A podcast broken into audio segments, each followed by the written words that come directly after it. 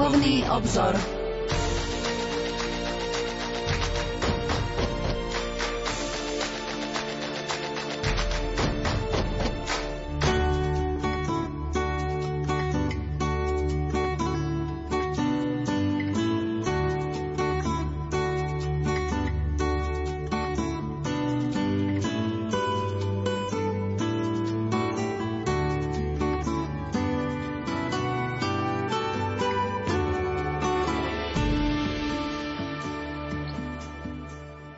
Sedem rokov, 10 mesiacov a 9 dní. Tak toľko trval pontifikát Benedikta XVI, ktorý sa začal 19. apríla 2005 a završil sa 28. februára 2013 po prekvapivom oznámení zo dňa 11. februára o Benediktovom odstúpení z Petrovho stolca. 7 rokov, 10 mesiacov a 9 dní. Bol to intenzívny pontifikát s cieľom prinavrátiť Bohu hlavné miesto. Bol to pontifikát rozhodne kratší ako pontifikát svätého Jána Pavla II., ktorý bol druhým najdlhším v dejinách, no rozhodne nie menej intenzívny. Počas neho pápež vykonal okrem iného 24 apoštolských ciest do zahraničia, zúčastnil sa 3 svetových dní mládeže, 2 celosvetových stretnutí rodín, napísal 3 encykliky, 1 apoštolskú konštitúciu, 3 apoštolské exhortácie, zvolal 4 synody, 2 riadne a 2 mimoriadne, kreoval 84 kardinálov a vyhlásil 45 svätých a blahorečil 855 blahoslavených, medzi inými aj pápeža Vojtilu. Spoločnou niťou tohto pontifikátu bola vôľa ohlasovať svetu evanjelium Kristovej lásky, čo spomenul vo svojej prvej encyklike Deus Caritas Est, aby umiestnil Boha späť do stredu vo svete, v ktorom hrozí vymretie viery. Uvedomujúci, že si to vyžaduje očistenie cirkvi a obrátenie ľudí či zmenu štruktúr. V mesiaci február pokračujeme v relácii Vybrané dokumenty pontifikátu zosnulého pápeža Benedikta XVI. Uplynulý mesiac v januári sme ponúkli poslucháčom Rádia Lumen v relácii Duchovný obzor pohľad na encykliku pápeža Benedikta XVI. Deus Caritas Est, Boh je láska. V štúdiu Rádia Lumen v tejto chvíli vítam profesora Antona Adama, ktorý prednáša v kňazskom seminári Sv. Gorazda v Nitre a je kňazom Banskobystrickej diecézy. Pán profesor, požehnaný februárový večer. Ďakujem pekne za privítanie v Rádiu Lumen. Podobne prajem aj vám, ako všetkým poslucháčom, tiež požehnaný, príjemný večer. Som veľmi rád, že sa opäť stretávame na touto tému a budeme pokračovať v pontifikáte zosnulého emeritného pápeža Benedikta XVI. V krátkosti pripomeňme našim poslucháčom tému januárovej relácie a skúsme načrtnúť, čomu by sme sa venovali práve v dnešnej relácii Duchovný obzor. V januári sme predstavili dokumenty, ktoré počas svojho pontifikátu pápež Benedikt XVI predstavil a sprevádzal katolícku cirkev v rozličných situáciách, rozličných okolnostiach v svojej doby. Poukázali sme taktiež na prvú encykliku Boh je láska, Deus Caritas Est, a predstavili sme celkovú schému, v ktorej sa rozvíja základná idea, základná myšlienka tejto encykliky, práve vyjadrená v samotnom názve, teda Boh je láska. Pripomenuli sme si 2 časti encykliky. V prvej časti encyklika poukazuje na hlboké vnútorné prepojenie medzi Božou láskou a ľudskou láskou, pretože nie je možné oddeliť Božiu lásku od ľudskej a naopak, nakoľko Boh ponúka svoju lásku človeku a človek má ako Božie stvorenie vždy odpovedať na Bohom ponúknutú lásku. Hovorím síce slovkom spôsobom má, ale samozrejme má veď, že človek ako stvorenie odpoveda na túto lásku, aj keď rôznym spôsobom. Na strane druhej túto prvú časť encykliky môžeme rozumieť, tak sme si ju predstavili skôr v takej rovine teoreticko-teologickej, skôr v takej rovine všeobecnej. Objasnili sme si pojem lásky, akým spôsobom pápež Benedikt XVI hovorí o láske. Druhá časť encykliky sa javí viac konkrétnejšia, pretože hovorí už o samotnom uskutočňovaní, o praktizovaní lásky. Teda nás pozýva ku konkrétnym prejavom a k činnostiam láske. Samotná téma je veľmi obsiahla, A pápež Benedikt XVI upresňuje týmito slovami, ktoré pripomínam. Mojím prianím je položiť dôraz na niektoré základné prvky a tým vyvolať vo svete obnovený dynamizmus v úsilí dať ľudskou láskou praktickú odpoveď na Božiu lásku. To je vždy aktuálne, aby sme nielen hovorili o láske, aj v tom rozmere milovania Boha, ale aby sme konkrétnym spôsobom reagovali na podnety, ktoré vychádzajú z tohto sveta a boli ako ľudia viery naozaj činy v konkrétnom konaní. V dnešnej relácii, dnes sme teda tiež znovu tak otvorení, počúvať, prijímať myšlienky pápeža Benedikta XVI. Chceme sa venovať druhej časti predstavenej encykliky. Druhá časť nesie titul Caritas, uskutočňovanie lásky v cirkvi ako spoločenstve lásky. A v rámci tejto druhej časti sa zameriame na témy, ako sú naznačené v druhej časti encykliky. Budeme sa zaoberať vlastne otázkou charity cirkvi ako prejav trojičnej lásky. Ďalej chceme sa zaoberať charitou ako úlohy cirkvi.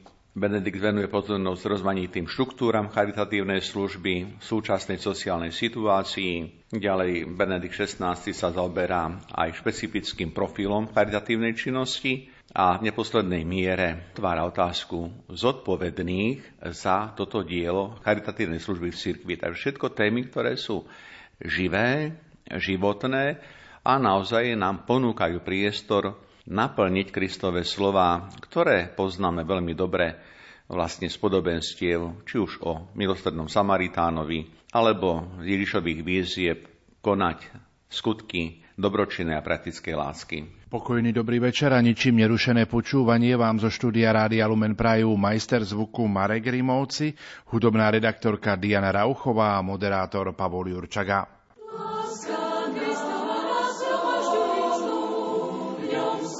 Všetci težme, radujme sa spolu, vrúcne zjednotíme duše, milujme sa bratsky, z otvorenej duše, keď nás láska zahájí, hľaďme by nás nikdy nedelili svary.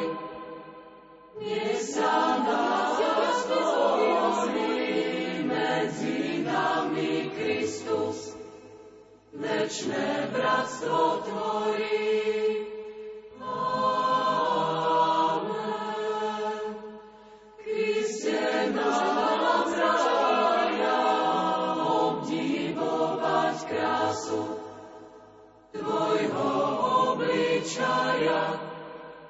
Ty blažená čistosti, ktorá klíči v čase, zreje vo večnosti. Amen. Na vlnách katolíckej rozhlasovej stanice počúvate reláciu Duchovný obzor. Vybrané dokumenty zosnulého pápeža Benedikta XVI. Sú našou dnešnou témou a našim hostom je pán profesor Anton Adam, ktorý prednáša v kňazskom seminári Sv. Gorazda v Nitre. Pán profesor, zo samotnej štruktúry druhej časti encykliky Boh je láska sa dá usudzovať, že pápež Benedikt XVI má záujem hovoriť o Bohu ako o láske, nielen v rovine teologicko-filozofickej, ale chce podnietiť k prijatiu Boha v prejavoch lásky aj pre osobný, teda konkrétny prejav lásky v praktizovaní kresťanského života. Tejto skutočnosti nás privádza cez rozpoznanie lásky cirkvi, ktorá má svoj prameň v láske troch boských osôb. Priblížme poslucháčom tento rozmer tzv. Trojičnej lásky. V mesiaci január sme spomínali, že pápež Benedikt XVI už v prvom bode encykliky predstavuje tému, ale aj zámer tohto dokumentu, keď začína známou citáciou z prvého listu svätého apoštola Pavla: Boh je láska a kto ostáva v láske, ostáva v Bohu a Boh ostáva v ňom. Tieto slová listu svätého apoštola Jána sú veľmi jasné, rezonujú spôsobom, ktorý evokuje potrebu naplniť obsah týchto slov aj v praktickej rovine. Napokon v týchto slovách evanjelista apoštol svätý Ján predstavuje aj kresťanský obraz viery. Je to kresťanský obraz Boha a v dôsledku neho aj obraz človeka, ktorý je pozvaný byť v tej Božej službe. Okrem toho svätý Ján v citovanom verši nám ponúka, tak povediac, takú shrňujúcu alebo syntetickú odpoveď zásad kresťanskej existencie, ktorú môžeme tiež vyjadriť slovami svätého písma. Spoznali sme lásku, akú má Boh k nám, a overili sme v ňom. A keď sme spoznali tú Božiu lásku, ako nás Boh miluje, tak Ježiš hovorí, že tak ako sme my milovaní, tak aj my máme milovať. A napokon sám Ježiš nám dáva príklad tejto lásky, keď sa obetuje, a pozýva aj nás, aby cestou obety sme praktizovali a boli činy práve takou veľkodušnou láskou. Je zaujímavé, v tejto časti Benedikt XVI siaha k veľkému teologovi, k svätému Augustínovi, a cituje jeho hlbokú myšlienku, keď Augustín napísal: ak vidíš lásku, vidíš Najsvätejšiu Trojicu. A Benedikt XVI sa k tejto myšlienke sv. Augustína znovu a znovu vracia a má preto veľmi jasný dôvod. Preto, lebo keď hovoríme o láske Boha, hovoríme nie len o láske Boha, ktorý v našom ponímaní je Bohom trojjediným, ale hovoríme o Bohu, ktorý, ako poznáme z katechizmu a z viery cirkvi, je v troch osobách: Otec, Syn a Duch Svätý. A táto vlastne trojica osôb je preniknutá vlastne vzájomnou láskou. Teda tri božské osoby, tak povediac, sú to láskou, aj keď naozaj špecifickým spôsobom sa dá hovoriť a teologicky rozlíšiť. Každá jedna z tých osôb. Pred niekoľkými rokmi my sme spoločne robili reláciu, kde som hovoril a vysvetľoval tieto trojičné vzťahy. Môžeme sa k ním určite niekedy znovu vrátiť. A pápež Benedikt v tomto smere, v takejto línii tej trojičnej lásky hovorí, keď Ježiš zomieral na kríži, odovzdal ducha, čo bolo, tak povedia, predohrou prijatia daru Ducha Svätého, ktoré uskutočnil po svojom zmrtvých staní. A týmto spôsobom Ježiš naplnil prísľub živej vody, ktorá vďaka vyliatiu Ducha Svätého mala vytrysnúť v srdciach vlastne poslucháčov. Teda Duch Svätý je takou vnútornou silou, ktorá dáva do súladu to srdce učeníkov a Krista, a zároveň to je ten Duch Svätý, ktorý podnecuje učeníkov, aby šli cestou lásky, ktorú zakúšajú svojho učiteľa, svojho majstra, svojho pána. A to sa tak ďalej posúva aj na veriacich, pretože tak ako učeníci majú účasť na Kristovej láske, tak podobne aj my máme účasť na tejto Kristovej láske. A pápež Benedikt XVI ešte tak obracia pozornosť k udalosti z večeradla, keď Ježiš umýva učeníkom nohy a dáva im naozaj veľmi špecifický príklad lásky, ktorá slúži. A to je znovu pozvanie aj pre nás, že týmto spôsobom aj my máme navzájom práve preukazovať si lásku. Teda tak, ako Ježiš vstupuje do tohto sveta ako jednorodený Boží syn, ktorý má pôvod v láske svojho otca, poznaní, milovaní otca, tak aj my máme v Duchu Svätom, ktorý je posvetiteľom, ktorý je plnosťou Božej lásky, uskutočňovať toto dielo posvedcovania, a asi najplnším spôsobom sa posvedcujeme práve tak, že dokážeme slúžiť. Benedikt XVI pripomína také základné myšlienky aj samotnej vierovky cirkvi, pretože Duch Svätý, ktorý predstavujeme ako lásku Otca a Syna, to je sila, ktorá premieňa cirkevné spoločenstvo. Duch Svätý nie náhodou je posvetiteľ, Duch Svätý je oživovateľ, Duch Svätý je ten, ktorý dáva nášmu životu naozaj charakter verného Kristovo svedka a učeníka.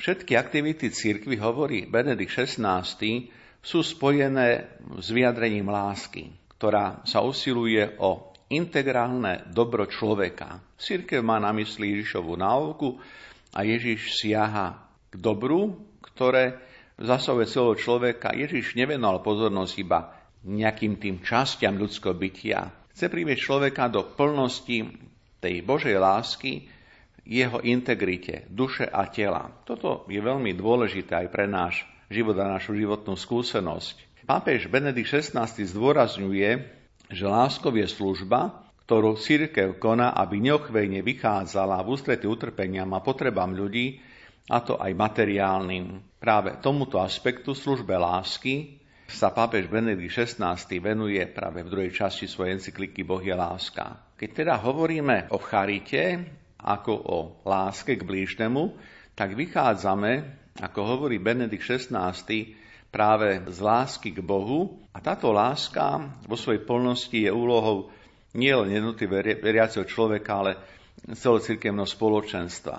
Preto aj cirkev je povolaná uskutočňovať lásku a príkladom tejto lásky je predovšetkým prvotná cirkev. V skutkoch apoštolských o tom čítame. Všetci, čo uverili, boli pospolu a všetko mali spoločné. Predávali pozemky a majetky a rozdielovali ich všetkým podľa toho, kto ako potreboval. Autor skutkov apoštolských, teda svätý Lukáš, hovorí o ustanovujúcich, tak povediať, prvkoch prvotnej cirkvi, medzi ktoré zahŕňa poprvé učenie apoštolov, potom je to bratské spoločenstvo, je to spoločenstvo, ktoré má účasť na lámaní chleba a na modlitbách. Také štyri prvky, ktoré si ešte raz pripomeňme do skutkov apoštolských. Učenie apoštolov, spoločenstvo, účasť na lámaní chleba, teda účasť na eucharistickom slávení a na modlitbách. A postupne sa služba lásky, ktorú nám predstavujú skutky apoštolské, všetko mali spoločné, predávali pozemky, rozdielovali podľa potrieb, teda tento spôsob lásky, praktizovania lásky, sa vlastne postupne ustaľuje ako jedna zo základných vlastností cirkvi, ako jedna zo základných potrieb cirkvi, a následne spolu so vyslovaním sviatosti a ohlasovaním evanjelia sa stáva ako taký ustalený prvok vôbec prítomnosti cirkvi v tomto svete. Od tých prvých čias, od prvotných čias do dnešnej doby je to vždy aktuálne a tento spôsob naplnenia poslania cirkvi je stále živý a stále aktuálny a nevyhnutný, by som povedal. Pretože ak cirkev by stratila vlastne silu a schopnosť poslanie služby lásky, ohlasovania, bratského spoločenstva, modlitby, tak v podstate stráca to, čo je zmyslom a kvôli čomu Ježiš ustanovil. Svätý Justín okolo roku 155 v kontexte nedeľnej liturgie kresťanov opisuje aj charitatívnu službu, ktorá je spojená práve s účasťou na Eucharistii. Zámožní dávajú ako obetu podľa miery svojich možností, ktokoľko chce. Z výťažku potom biskup podporuje siroty, vdovy a tých, ktorí sa z dôvodu choroby alebo z iných príčin nachádzajú v núzi, rovnako ako väzňov a cudzincov. To je krásne, hlboké svedectvo služby biskupa, vlastne prvých časov cirkvi, kedy vidíme, že biskup nebol iba chápaný ako hierarcha, ktorý niečo riadi, niečo usmerňuje, a biskup je charakterizovaný ako pastier, ktorý naozaj dôsledne dbá na úlohu cirkvi, ako je predstavený, pretože naplňa charitatívnu službu. Aj v tomto kontexte je potrebné povedať, že cirkev aj v týchto štruktúrach do dnešných dní nestratila na význame a o tejto službe týmto spôsobom je potrebné hovoriť vždy veľmi, veľmi otvoreným spôsobom. Pápež Benedikt XVI poukazuje na tie prvotné právne štruktúry, ktoré sa týkajú služby lásky v cirkvi. Asi polovici 4. storočia sa v Egypte ustalila forma tzv. Diakonie. V jednotlivých kláštoroch je to inštitúcia zodpovedná za komplex rôznych služieb práve kvôli službe lásky. Tak napríklad pápež Gregor Veľký v 7. storočí, začiatkom 7. storočia hovorí a spomína diakoniu v Neapole. A v Ríme také spoločenstva a služby lásky sú zakladané a doložené od 7. a 8. storočia. Ale ako som spomenul, aj podľa slov pápeža Benedikta XVI, služba lásky, teda charitatívna služba, bola vlastne blízka prvým kresťanom a je to doložené veľmi striktne, ako sme citovali aj v skutkoch apoštolských.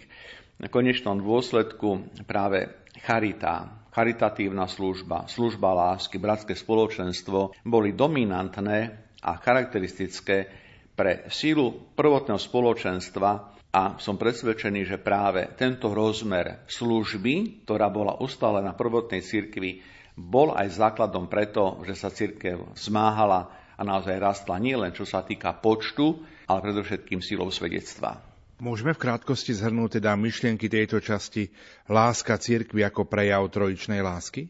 Áno, všimli sme si, že Benedikt XVI v tomto bode nesiaha za nejakým náročným, ťažkým trojičným vysvetľovaním trojičných vzťahov a lásky Otca, Syna a Ducha Svätého. V 25. bode encykliky Deus Caritas Est ale nachádzame takéto svojím spôsobom srdnutie lásky cirkvi ako prejavu trojičnej lásky a citujem z tohto 25. bodu, lebo Benedikt XVI hovorí o troch podstatných úlohách cirkvi práve v tomto kontexte trinitárnej lásky, keď hovorí ohlasovanie Božieho slova, vyslovovanie sviatostí a služba lásky, diakonia. To je to, čo charakterizuje práve túto trojičnú lásku. Tieto úlohy sa totiž navzájom podmienujú a nemôžu byť od seba navzájom byť oddelené, pretože charita pre cirkev nie je iba nejaká doplnková služba, charita nie je iba istým druhom dobročinnej aktivity, ktorá by sa mohla prípadne ponechať na iných, ale patrí do prirodzenosti poslania cirkvi a je nepopírateľným prejavom samotnej jej podstaty, hovorí pápež Benedikt XVI. Teda charitatívna služba, charita nie je prídavok, nie je nejaký prívesok, ktorý cirkev môže si zapnúť a nemôže si zapnúť, alebo môže odopnúť. Nie, to je podstatná časť a charakter cirkvi. Cirkev je rodina vo svete a v nej by nikto nemal trpieť nedostatkom.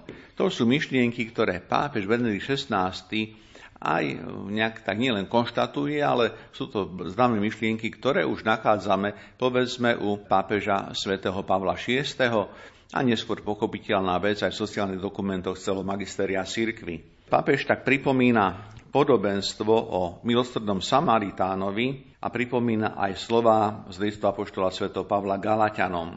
Kým teda máme čas, robme dobre všetkým, ale najmä členom rodiny veriacich. Keď čítame tie slová zdôraznené najmä členom rodiny veriacich, tak pripomeňme, že v tejto dobe naozaj rozumieme tomu veľmi jasne, pretože každý jeden človek, ktorý je v núdzi, je ten, ktorý zo strany cirkvi je zahrnutý pozornosťou a potrebou konkrétnej služby.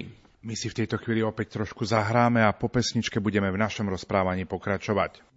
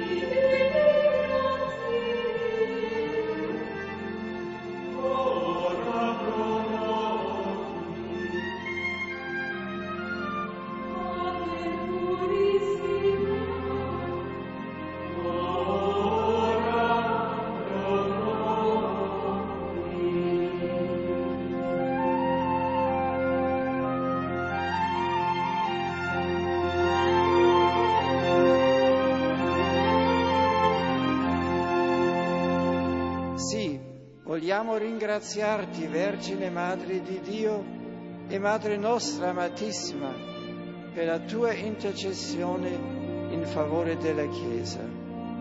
Tu che, abbracciando senza riserve la volontà divina, ti sei consacrata con ogni tua energia alla persona e all'opera del Figlio tuo, insegnaci a serbare nel cuore e a meditare in silenzio, come hai fatto tu, i misteri della vita di Cristo.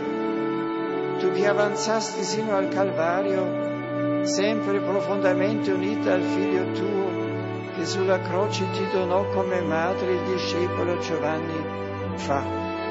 E ti sentiamo sempre anche noi vicina in ogni istante dell'esistenza, soprattutto nei momenti di oscurità e di prova.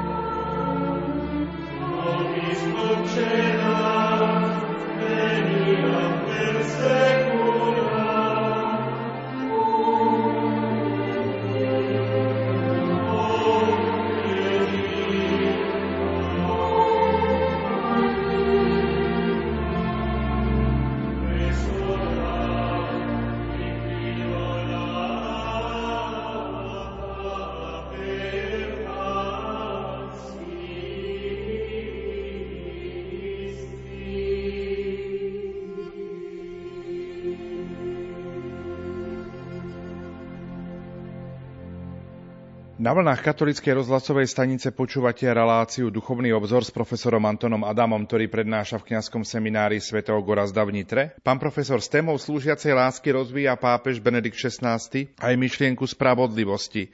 Čo ho k tomu vedie? Láska je dávaná, láska je obetovaná. Láska, ktorá slúži, ale nie vždy je prijímaná vo svete s takým úmyslom a s takým zámerom, ako sa v samotnej cirkvi realizuje a uskutočňuje. Od 19. storočia, to pripomína pápež Benedikt XVI, je voči charitatívnej činnosti cirkvi vznesená námietka, ktorú potom aktuálne rozvinulo celé marxistické učenie. Chudobní, hovorí, marxizmus nepotrebujú natoľko charitatívne diela, ako skôr spravodlivosť. Charitatívne diela almužny vlastne môžu byť pre bohatých spôsobom, ako sa vyhnúť zavedeniu spravodlivosti a odpokojiť si svedomie, ponechajúci svoje pozície klamúc chudobných v ich právach. Namiesto toho, aby sa prostredníctvom charitatívnych diel prispievalo na udržiavanie existujúcich podmienok, bolo by potrebné vytvoriť spravodlivý poriadok, v ktorom by všetci dostávali svoj podiel svedkých dobier a tak by nepotrebovali charitatívne diela. To som citoval pápeža Benedikta XVI z bodu 26. encykliky Deus Caritas Est, kde s veľmi takým špecifickým spôsobom marxizmus, tak povediac, odmietal to, čo je podstatou cirkvi, teda charitatívnu službu. Veľmi možno nenápadné, na prvý pohľad nevtieravé, ale veľmi prehľadné pre to, kto si uvedomí, že nejak tak túžba marxizmu po spravodlivej spoločnosti evokuje myšlienku, nie je potrebná cirkev, ktorá je dobročinná, prejavou lásky, je potrebná spravodlivosť, tá svetská spravodlivosť, ktorá každému zabezpečí to, čo mu dá, čo potrebuje. Povedzme to znovu tak veľmi jasne, nuž kedy taká spoločnosť tu existovala? Ani socialistická, ani marxistická, a v konečnom dôsledku ani tá demokratická. Povedané rečou dneška, človek je neustále tým subjektom, na ktorého sa vzťahuje naozaj nevyhnutnosť potreby zamerať pohľad na človeka, na to, čo je integrálnym dobrom pre človeka, na dobro materiálne aj dobro duchovné. Z tohto pohľadu pápež Benedikt XVI zaujíma postoj k otázke spravodlivosti, pretože pochopiteľná vec, cirkev sa vždy zasadzovala za spravodlivosť vo svete, za spravodlivý poriadok. Vždy sa zasadzovala za to, aby občianska spoločnosť vytvárala podmienky pre spravodlivý rozvoj. V konečnom dôsledku ale cirkev si je vedomá, že samotná spoločnosť ako taká nie je schopná, nedokáže naplniť takýto rozmer spravodlivosti, kedy by každý dostal to, čo jednoducho potrebuje. A z tohto dôvodu charitatívne dielo cirkvi nikdy nebude prekonané vo svojej požiadavke. Tak ako cirkev nikdy nebude nemoderná, neaktuálna, lebo sa dotýka integrity človeka, tak aj charitatívne diela, ktorých Benedikt hovorí, že sú vlastne podstatnou súčasťou cirkvi, tak aj tieto diela cirkvi nikdy nebudú nepotrebné, nebudú prekonané. Je potrebné pripomenúť, možno zdôrazniť, že kresťanská náuka o štáte, kresťanská náuka o spoločnosti, a to nachádzame už v diele Sv. Augustína o Božom štáte, De Civitate Dei, vždy sa zdôrazňuje otázka spravodlivosti, spravodlivosť poriadania a ako som spomenul, ani to samotné demokratické usporiadanie spoločnosti samo o sebe negarantuje sociálnu spravodlivosť a naplnenie potrieb každého človeka. V tomto kontexte Benedikt XVI pripomína aj svojich predchodcov, ktorí veľmi jasne hovoria a formulujú myšlienku, pravdu sociálnej spravodlivosti a potrebu naplnenia lásky, ktorá slúži.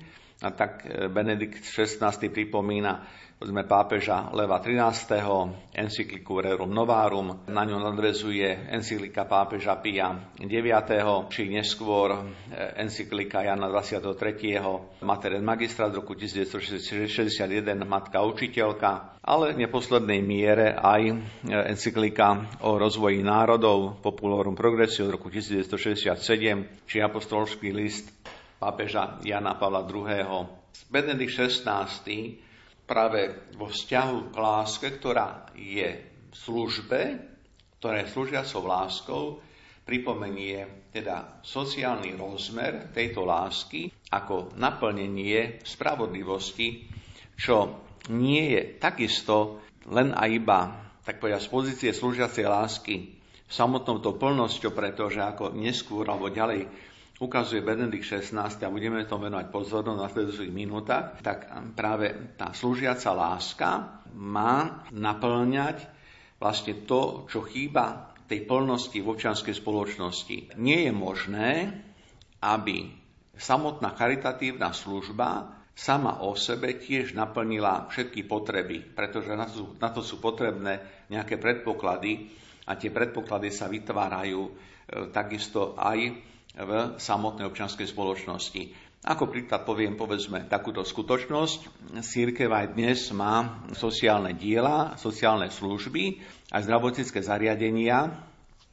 A úlohou občianskej spoločnosti, a teda štátu, je, aby aj tieto zariadenia, ktoré sú vlastne v rámci pôsobenia cirkvi a zakladateľmi svojím spôsobom sú cirkevné subjekty, aby tieto diela takisto požívali teda podporu štátnych organizácií, štátnych úradov. To je veľmi jasné, pretože nemôže fungovať, povedzme, ústav sociálnej starostlivosti alebo materská škôlka, ktorá je cirkevná a nemôže fungovať iba na báze a na základe nejakých dobročinných prostriedkov tých, ktorí, povedzme, tam majú umiestnené dieťa alebo svojich teda príbuzných. V tomto smere sme na Slovensku veľkými dlžníkmi a naša spoločnosť sa s týmto fenoménom nevysporiadala.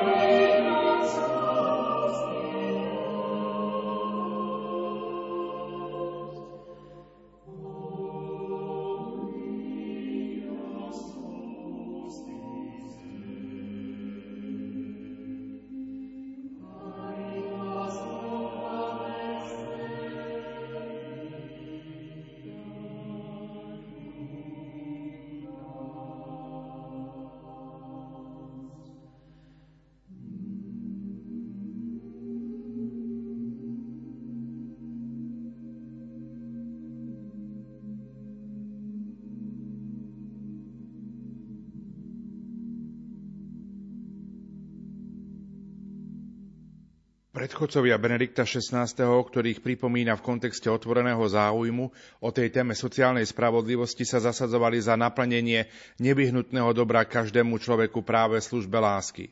Prináša niečo nové napríklad pápež Benedikt XVI? Spomenul som pred chvíľkou, že Benedikt XVI apeluje v otázkach sociálnej spravodlivosti, rovnosti na tému, ktorú už predniesli ho predchodcovia, počnúc Levom XIII a končiac pápežom Františkom, teda Jánom Pavlom II.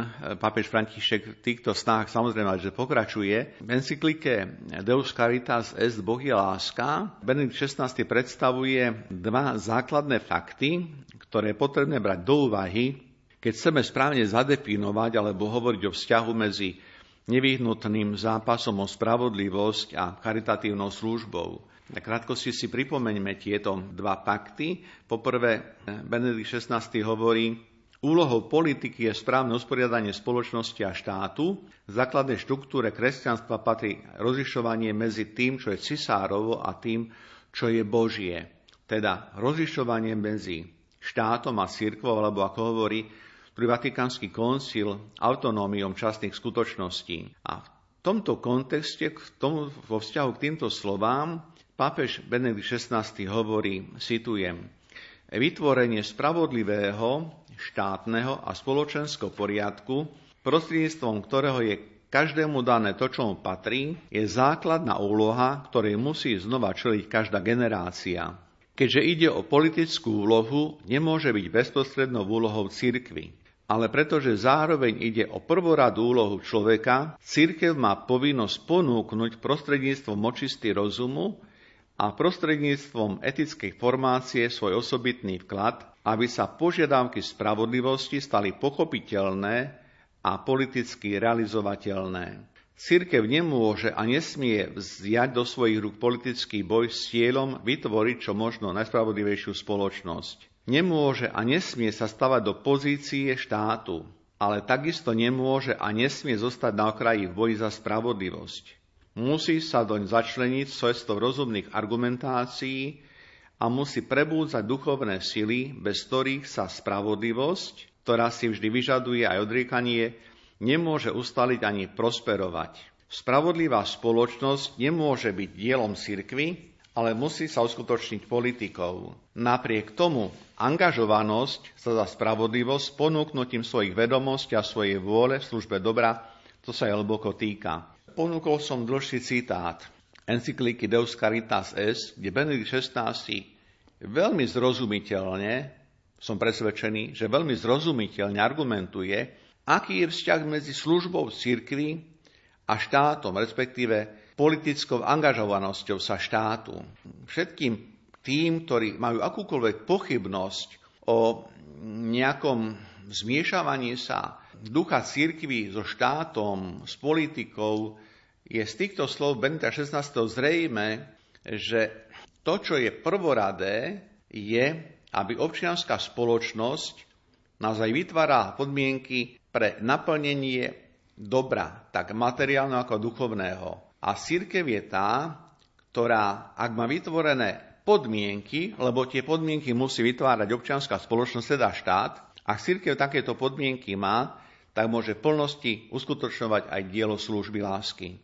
Tu je vzájomné prepojenie. Tu sa nemôžeme tváriť, že sa navzájom nepotrebujeme. Svojím spôsobom, a je preto aj dobré, ak povedzme aj naši poslucháči, možno siahnu k tomuto textu encykliky a vôbec tejto encyklike, pretože v tých niekoľkých minútach, ktoré máme k dispozícii, naozaj nie je možné ísť nejak slovo za slovom, ale ten obsah, ktorý som interpretoval, som presvedčený, že dáva veľmi jasnú odpoveď, akým spôsobom máme rozumieť vlastne podmieneniu alebo schopnosti fungovania cirkvi aj diela služby, službe lásky v konkrétnom spoločenskom systéme. Nehovorím iba o Slovensku, alebo o našej spoločnosti, to platí vo všeobecnej miere. Čo sa týka druhého bodu, Benedikt XVI konštatuje, že láska bola, je a bude vždy potrebná, a to aj tej spoločnosti, ktorá si dá prívlastok najspravodlivejšia.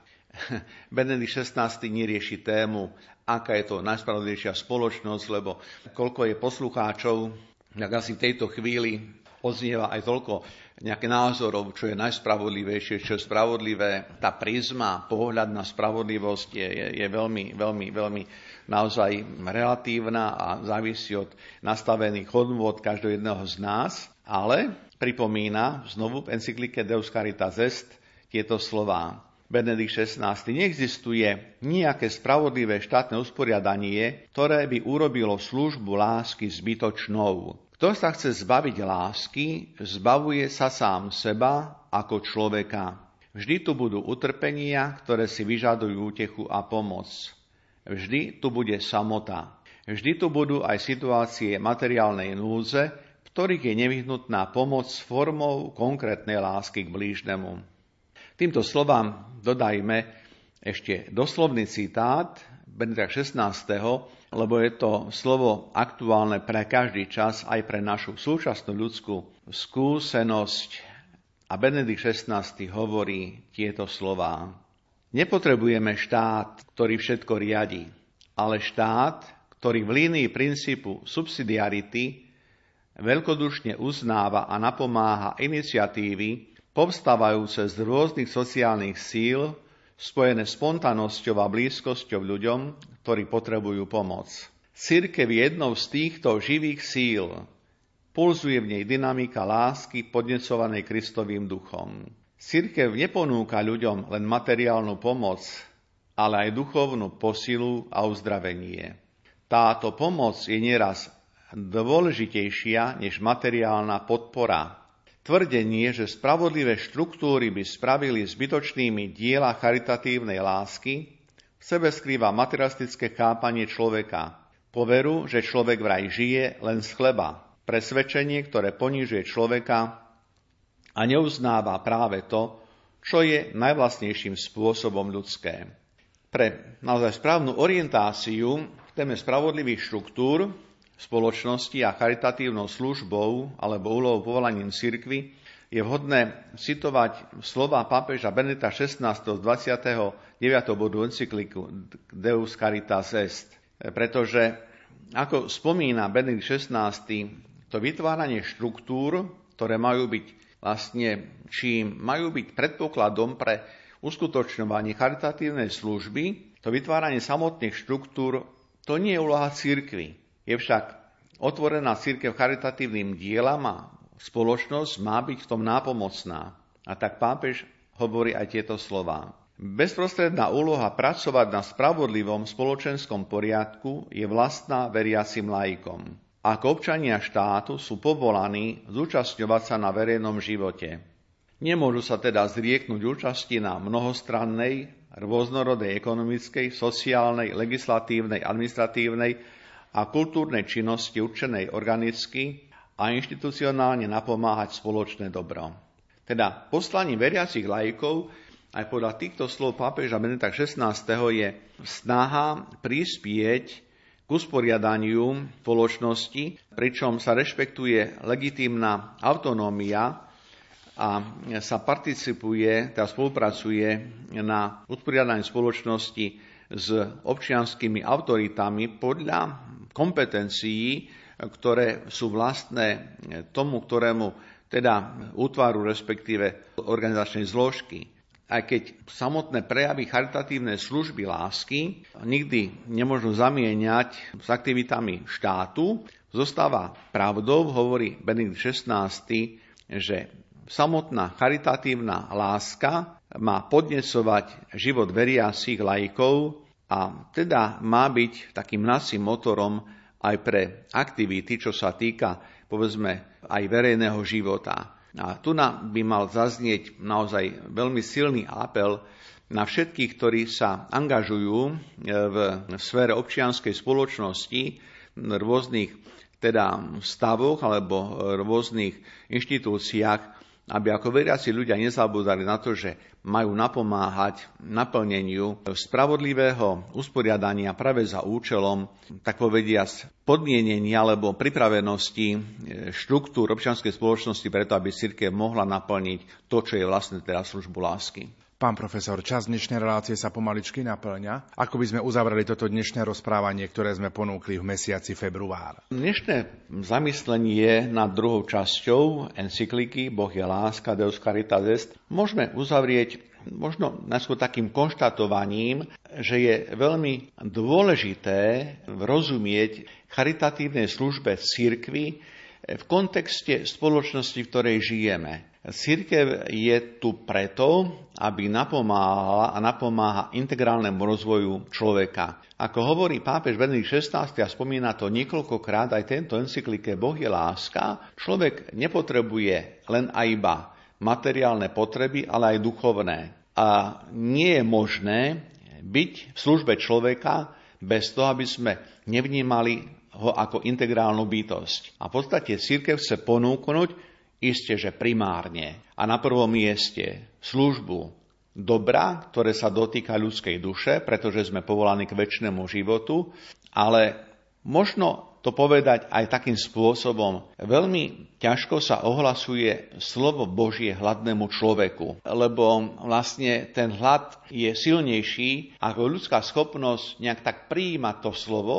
A k tomu, aby sme možno tak boli pozorní aj na slovo, aj na to Božie slovo, potrebujeme mať zabezpečené to, čo je takou bežnou súčasťou nášho života. O tom nikto azda nebude pochybovať. Takže určite je tu taký vzájomný vzťah medzi službou materiálnou aj duchovnou. A cirkev, ako to naznačila, jasne podal Benedikt XVI, odvolávajúc sa na skutky apoštolské, je spoločenstvo, ktoré je v prejavoch aktívne nie iba tým, že sa modlí, nielen tým, že má účasť na Eucharistii, ale práve tým, že z účasti na jednom stole, pri jednom stole, eucharistickom stole, sa rozvíja potom tá diakonia, služba lásky. Poukázali sme, a to je veľmi podstatný prvok, na sociálnu spravodlivosť, na sociálnu rovnosť, po ktorej volá občianska spoločnosť 10 ročia, a vidíme, aký je to obrovský problém, pretože tá sociálna spravodlivosť jednoducho je veľmi ťažko dosiahnutelná. Či budeme hovoriť o rokoch spred nejakých 10 ročí, či o súčasnej dobe, no bolo by určite ideálne, keby sme mohli aj teraz konštatovať v závere relácie, že žijeme v spoločnosti, kde je sociálna spravodlivosť. No bolo by to ohromné. Ja neviem, kto má odvahu povedať, že je tu sociálna spravodlivosť. Naopak, ja mám odvahu povedať, že tu je toľko vlastne krívd sociálnej oblasti, toľko ponižovaní človeka, keď jednoducho to, čo je základnou potrebou človeka, jednoducho nie je možné dosiahnuť. Tak vidíme, že tá téma lásky zostane vždy aktuálna a to prepojenie s hľadaním spôsobov, ako priviesť spoločnosť tomu, čo je spravodlivé, zostáva vždy náročné. Určite je to výzva pre štátne zriadenie, je to výzva pre kresťanských laikov, je to výzva pre samotnú cirkev, aby sme hľadali spôsoby, ako naplniť to, čo zaznieva aj z Kristových slov. Bol som hladný, bol som smedný, poslúžili ste mi. Aby cirkev bola aj v tejto dobe otvorená službe podľa potrieb človeka. To určite je potrebné a to nech je aj takým záverom tejto relácie. Ja sa teším, že k tým ďalším konkrétnym ešte bodom sa dostaneme v ďalšej relácii Duchovný obzor. Naším hostom bol profesor Anton Adam, ktorý prednáša v kňazskom seminári Sv. Gorazda v Nitre a je kňazom Banskobystrickej diecézy. Za pozornosť vám tejto chvíli ďakujú majster zvuku Marek Rimovci, hudobná redaktorka Diana Rauchová a moderátor Pavol Jurčaga. Do počutia a dobrú noc.